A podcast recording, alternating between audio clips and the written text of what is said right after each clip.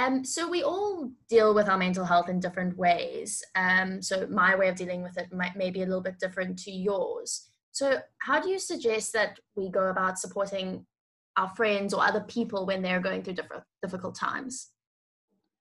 Um, you know, earlier people used to say treat other people the way that they want to be. No, hang on. What was it? The way that you want to be treated. exactly. Um, so earlier people used to say uh, treat other people the way that you want to be treated, but now we say treat other people the way that they want to be treated. So ask them what they want.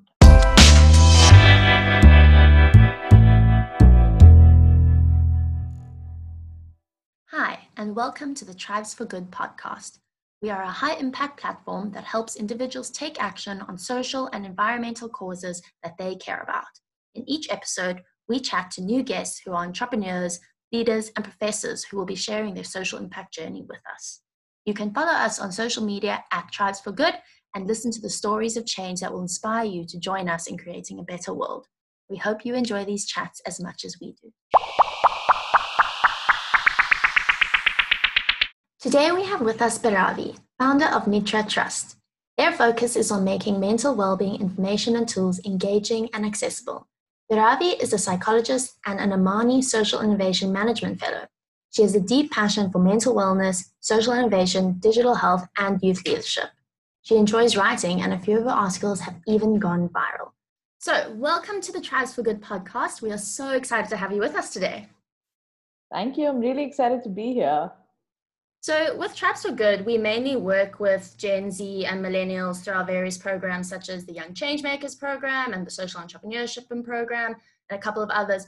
And we've noticed how many students are drawn towards causes related to mental health. And as a millennial myself, I completely understand why. However, a lot of people aren't sure where to start. So, how can people get involved in mental health organizations or even maybe start their own initiative within the field? I'm a millennial as well, and I I I run a mental health organization. So it's it's true that um, more than the generation before us, we have been really vocal about it. But I'm definitely seeing it with Gen Z way more than millennials.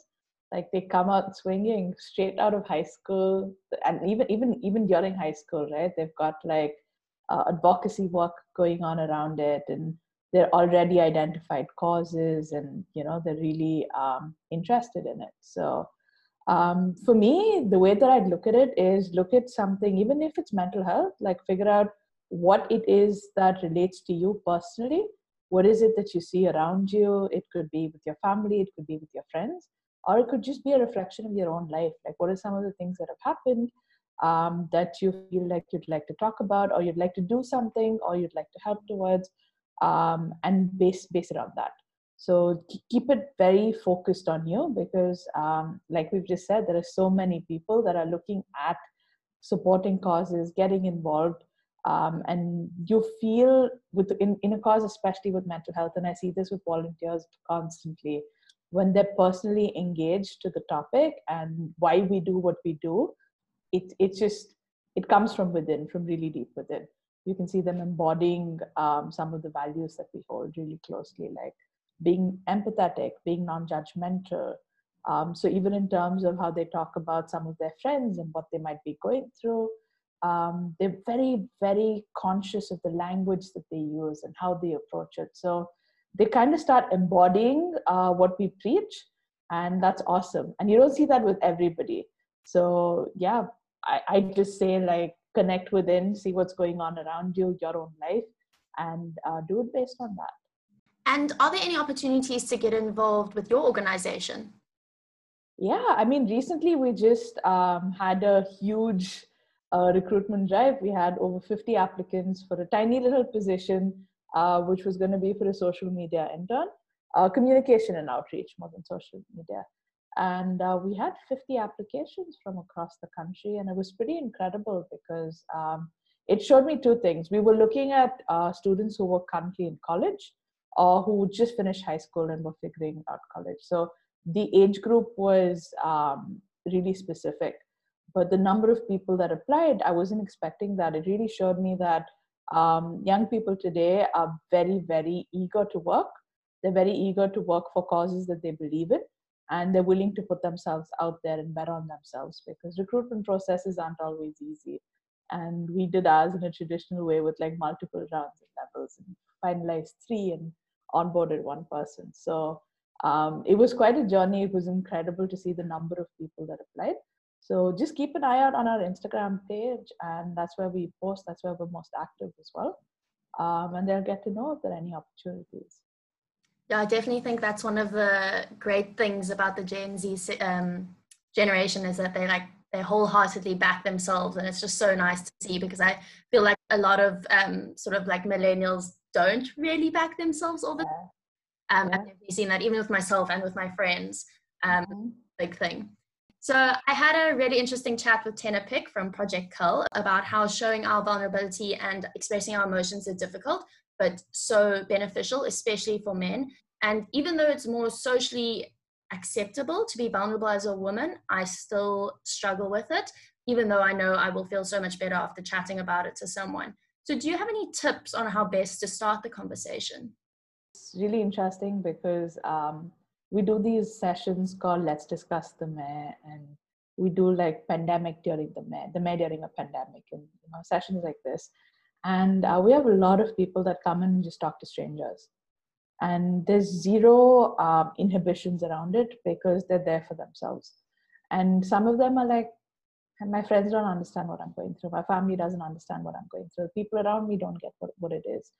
Um, and a suggestion that often comes up during the group is to find something that they connect to. So if you're talking to an older parent um, think of a hero some somebody that they basically worship that they idolize um, if you're talking to a man, like there was a lot that went down with the cricket teams in Australia, India, I think across the world, a lot of them started talking about mental health last year. Um, look at sports people, look at people who are excelling in their fields and who've started talking about mental health and use that as a, you know, as a stepping point. Um, you can use music, you can use TV shows. 13 Reasons Why was a huge opener uh, for a lot of conversations between uh, parents and their teens. And um, just watching shows like that with a trusted adult in itself is incredible because you get to discuss what's happening and then they get to hear so much about your life which they then wouldn't you know usually know. And these are usually secrets that we keep to ourselves. As teens we often feel the burden of the world on our shoulders because we're carrying so many secrets so many people um, so watching shows engaging with media and using that as a way to talk about it and express it is a great way to you know start those conversations. And now especially with gen z and with some of the millennials the conversation is also moving beyond gender binaries. So it's no longer just about uh, men and women. It's it's it's just across all ranges. So it's just human beings in general and how they are and uh, when when it comes to vulnerability, for me, Brené Brown is queen, king, savior, everything. Um, and what she preaches, what she teaches, what she researches is just so special and is something that um, all of us need to dig into. So, with what she talks about vulnerability very specifically is saying, don't be vulnerable with anybody. Be vulnerable with people who have earned that so uh, how does somebody earn that? They earn that by you seeing their behavior, you seeing that they're not talking uh, bad about other people, that they're not repeating other people's secrets, um, how they react to situations that other people are in. So over time, you kind of um, they're basically showing you with their words, with their actions, um, that they can be depended on and they're reliable. And that's when you then, you know, choose to share your most vulnerable, deepest secrets with them, uh, whatever invisible struggles that you're going through. Um, oftentimes, we tend to be a part of groups, especially as teens, or we feel like we're completely outcast and that we're really lonely and we're really isolated and we don't have anybody to talk to. Um, and we, we open up really quickly and uh, get hurt. So, this is a really nice way for us to not get hurt because once we get hurt, the tendency is then to kind of um, close ourselves off and not open up again, especially then because it's just in so much of pain that you trusted somebody, you let them in, um, and they, they broke your trust. So um, when you're being vulnerable, always be vulnerable, be courageous. Uh, and Brené defines vulnerability as courage and strength. So when you're doing that, just make sure that the person that you're doing that with deserves that from you, deserves to listen to your story. Yeah, that's a really nice way of looking at it. Um, but if you aren't quite ready to speak to someone, even if you really do trust them, how would you, how is it best to show up for yourself? Um, I love this question because I think that's the most work that we need to do, which is our own relationship with ourselves. Um, and during this entire pandemic, you know, the, the number of people that have reached out saying, What can I do for self care? How do I balance my life? Um, things just seem so overwhelming. How do I engage with this? I'm not sure. And the simplest thing is to just feel your feelings. As as as simple as it sounds, it's one of the hardest things to do.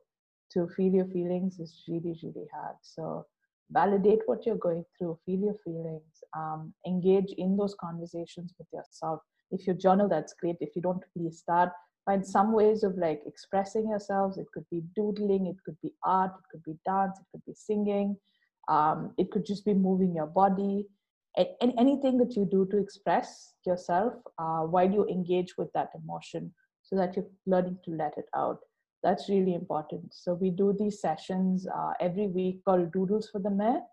And um, we basically teach young people to connect with their emotions and to let it out. And most of i'm sure while most people are listening they're sitting and like doodling in the corner of their books right? And it's something that we do with our minds very switched off. Like we're listening we're paying attention and we're doodling so um, advaita facilitator was like hey let's figure out a way where we get people to engage with their emotions doodle and connect with their breathing. So they're engaging with something overwhelming that they're going through overwhelming thoughts overwhelming emotions. They're getting it out on paper through specific dashes and strokes and whatever. And they're also breathing through it. And that way they're learning tools to engage with themselves to uh, self-reflect and to self-express um, that's something that we believe in really strongly yeah, I definitely can relate to um, journaling, especially. Um, I find, especially when I've got a lot going on in my head and I start journaling, like things come out that I didn't even realize were affecting me. And yep. it's, it's so good to actually get it out and realize what is actually going on in my head. Mm-hmm. Yeah. Um, so we all deal with our mental health in different ways. Um, so my way of dealing with it might may be a little bit different to yours. So how do you suggest that we go about supporting our friends or other people when they're going through different difficult times?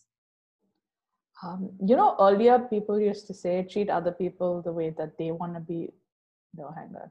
What was it? The way that you want to be treated. Exactly um, so earlier people used to say uh, treat other people the way that you want to be treated but now we say treat other people the way that they want to be treated so ask them what they want my own friend circle and i we've started doing this where when we want to vent, when we want to talk about something, we just check in and we're like, hey, I'm gonna, I really want to talk about something. Are you in the mind space to hear it?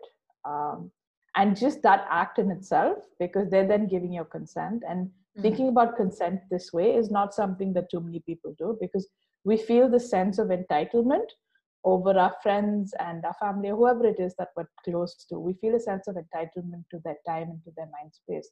But if anything, the pandemic has taught us is that everybody is going through something. So by just checking in with the other person, saying, "Hey, I, have something I want to talk about. Um, are you open to listening? Are you open to getting into this right now?" That can be one way to just start. The second thing to do is to ask them. So let's say they start and they share. Um, ask them what what what you want. So what is it that you want? Do you want me to give you a solution? do you want me to just like listen um, what is it that you want from me and based on that do that because a lot of times we tend to jump into like solutions like oh you're facing these issues come let's do abc they might not even be ready for that. Um, they might still be processing. And they might just still be talking to you because they want to vent and express what they're going through not necessarily looking at solutions. So validate their emotions. Uh, validate the situation that they're in. If they're saying i'm feeling horrible don't be like you can't feel horrible. Look at all the good things that are going on in your life. Like you don't have a right to feel horrible. Don't do that. Don't invalidate what they're feeling. Say horrible yeah sure you are i get that. But also you know you also feel other things. You're more than just this horrible feeling. And that's something that we don't uh, remember. When we're feeling not okay that's the only feeling that we think we will ever feel. Um, and it's important for us to have that conversation with ourselves and say hey i'm not this feeling. I'm more than this feeling. Especially when we're in it at that point in time. So yes so when you're dealing with a friend when you're dealing with somebody that um, you'd like to support um, check in with them see if they're ready to listen to whatever it is you have to say. When they do share ask them uh, what they want out of it and always listen with um, that intention of being non-judgmental of being empathetic of holding space and treat them the way that they want to be treated. If you have a burning desire to make a difference but aren't sure how join our young changemakers program this part-time virtual program introduces participants to the basics of running a social enterprise sustainability, social impact, and innovation through group discussions, expert led workshops, and learn by doing modules. Join us in solving real issues and creating a better world. Yeah, I love that um, actually asking for consent because I mean, I know that I'm guilty of it where I'm just throw it onto someone else just because I'm feeling so overwhelmed or so upset. Yeah. I don't actually think about maybe they're going through something as well. It um, I read a really interesting article on Business Insider about how millennials and Gen Zs are more cognizant about their mental health, and this awareness is helping to destigmatize seeking help through therapy. But when you should seek professional help. You know, um, in India, though, it's really interesting that um, we, we did a study earlier this year, okay, and uh, we were looking at uh, so India has the highest rate of youth suicides in the world, um, and specifically with students. And we were trying to understand um, what are the causes systemic what are the systemic mm. causes? And as part of that we did a survey and we reached out to students in colleges across the country. And we saw that you know um, they're very aware of what mental health is. They they have a lot of awareness as to what it is. They know what the myths are. They're very well informed. Uh, most of them are open about talking uh, about what it is that they're going through or even saying that yes i've been through something or i know somebody who's been through something what they don't do, however, is seek help. So this gap of understanding that, hey, I'm not okay, yet I don't want to seek help is huge. So this help seeking barrier is huge in India. And we, we're trying to understand why. Uh, we're trying to get that conversation to what it what is it that stops you from seeking help and we've got the usual suspects. One is that you know especially when you're young it's quite expensive. You can't afford it. Um, therapy is not cheap in india. Two, you have um, you then have to go talk to a family member or an adult to get that money. They might gaslight you completely and tell you that it's okay, everything that you're doing is fine, it's normal at this age, this is how it is. Buck up, get on with life, whatever. They, you know, they might just completely totally invalidate what it is that you're feeling. Um, so a lot of times people don't even feel the they don't have the courage to talk to their parents or they've tried to talk and then they're completely and totally knocked down these are some of the issues that that we face in actually seeking help. And it's a very India specific um, issue that's there.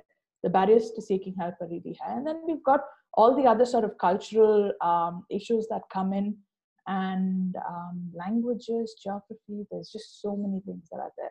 But that said, with the pandemic, um, more people have been reaching out. It's high, the use of services now is highest that it's ever been, which is great. But that isn't saying that everybody who needs it is actually reaching out um, they're not they're not so the question the larger question is what is it going to take for you to reach out and my invitation to all the young people there who are interested in mental health is to solve for this problem solve for this problem look around you look at the number of people that are in therapy. Are you in therapy? Um, figure out why why you know you know that you're not okay. What is it that stops you from going and seeking help? What is it that stops other people from going and seeking help? Uh, what's the right time to get therapy? Whenever you acknowledge that you're not okay. The minute you know you're not feeling okay that's the best time to go get help. You don't need to wait for it to get really bad because that's the other thing we hear. I'm not okay but i'm not that bad like i could be worse i'm not there yet so i don't need therapy and that's something that we hear constantly uh, and this is even from people who've had therapy before who've gotten on a break or stopped for some time they're like not that bad. When you're not feeling okay, it's a great time to just start therapy. You don't have to wait for it to get worse. Um, if people around you are telling you that, hey, something seems off, are you okay? um, and you haven't realized it yourself, great invitation to kind of check in with yourself and be like, is this something that I need to get looked at? Is this something that, you know, a therapist needs to get into and, and check and see? So, um, and your basics of eating, sleeping, um, your activities. Are you interested? Are you eating too much? Are you eating too little? Are you sleeping too much? Are you sleeping too little? Um, you know, if if you're partying a lot, um, are, are you doing it way more than you usually would? So you have to look at it for yourself and not compare yourself to other people. So if you're somebody that sleeps eight hours and you're only sleeping four hours, you know that that's not okay. While if somebody else only sleeps five hours and they're only sleeping four hours, it's it's not that much of a difference for them. So just think about it from your own perspective. So yeah, these would be some of the things that tell you when you need to get help. You mentioned that um, therapy is extremely expensive in India. So I assume that um, it's the more wealthier part of India, Indians, Indian youth that would be able to access it. What would the the low income group of Indians be able to do? So um, the government has different kinds of programs, and different states have different programs, and um, they they get access to free, uh, but you need to have like a very serious mental illness for it, like schizophrenia mm-hmm. or something like that. Um, what they do is they give you, they come into your villages, um, they assess you, and they give you medication. So um, that's and, and different states have different um, versions of it. Those are the government district rural mental health programs and things like that. But now again with the pandemic, there have been a lot of uh, helplines that have opened up across different regional languages. So people can call and talk and um, you know just vent about what, what is going on, especially because financial security is really low. Um, and the minute financial security kind of drops, mental health issues increase. And we've seen that, um, especially with young women in their 20s, there is a huge correlation uh, with that. But also in general, um, you can see that uh, when, when financial security isn't there, mental health uh, conditions are likely to rise. All right. Well, thank you so much for joining us today. We really appreciate it, and we wish you all the best for the future. Thank you for joining. No, thank you for having me.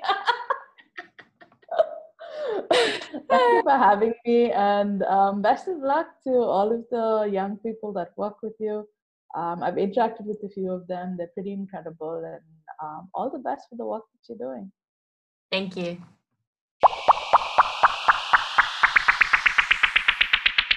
Thanks for listening to the Tribes for Good podcast. If you have any questions, feel free to reach out to us on social media or through our website www.tribesforgood.com.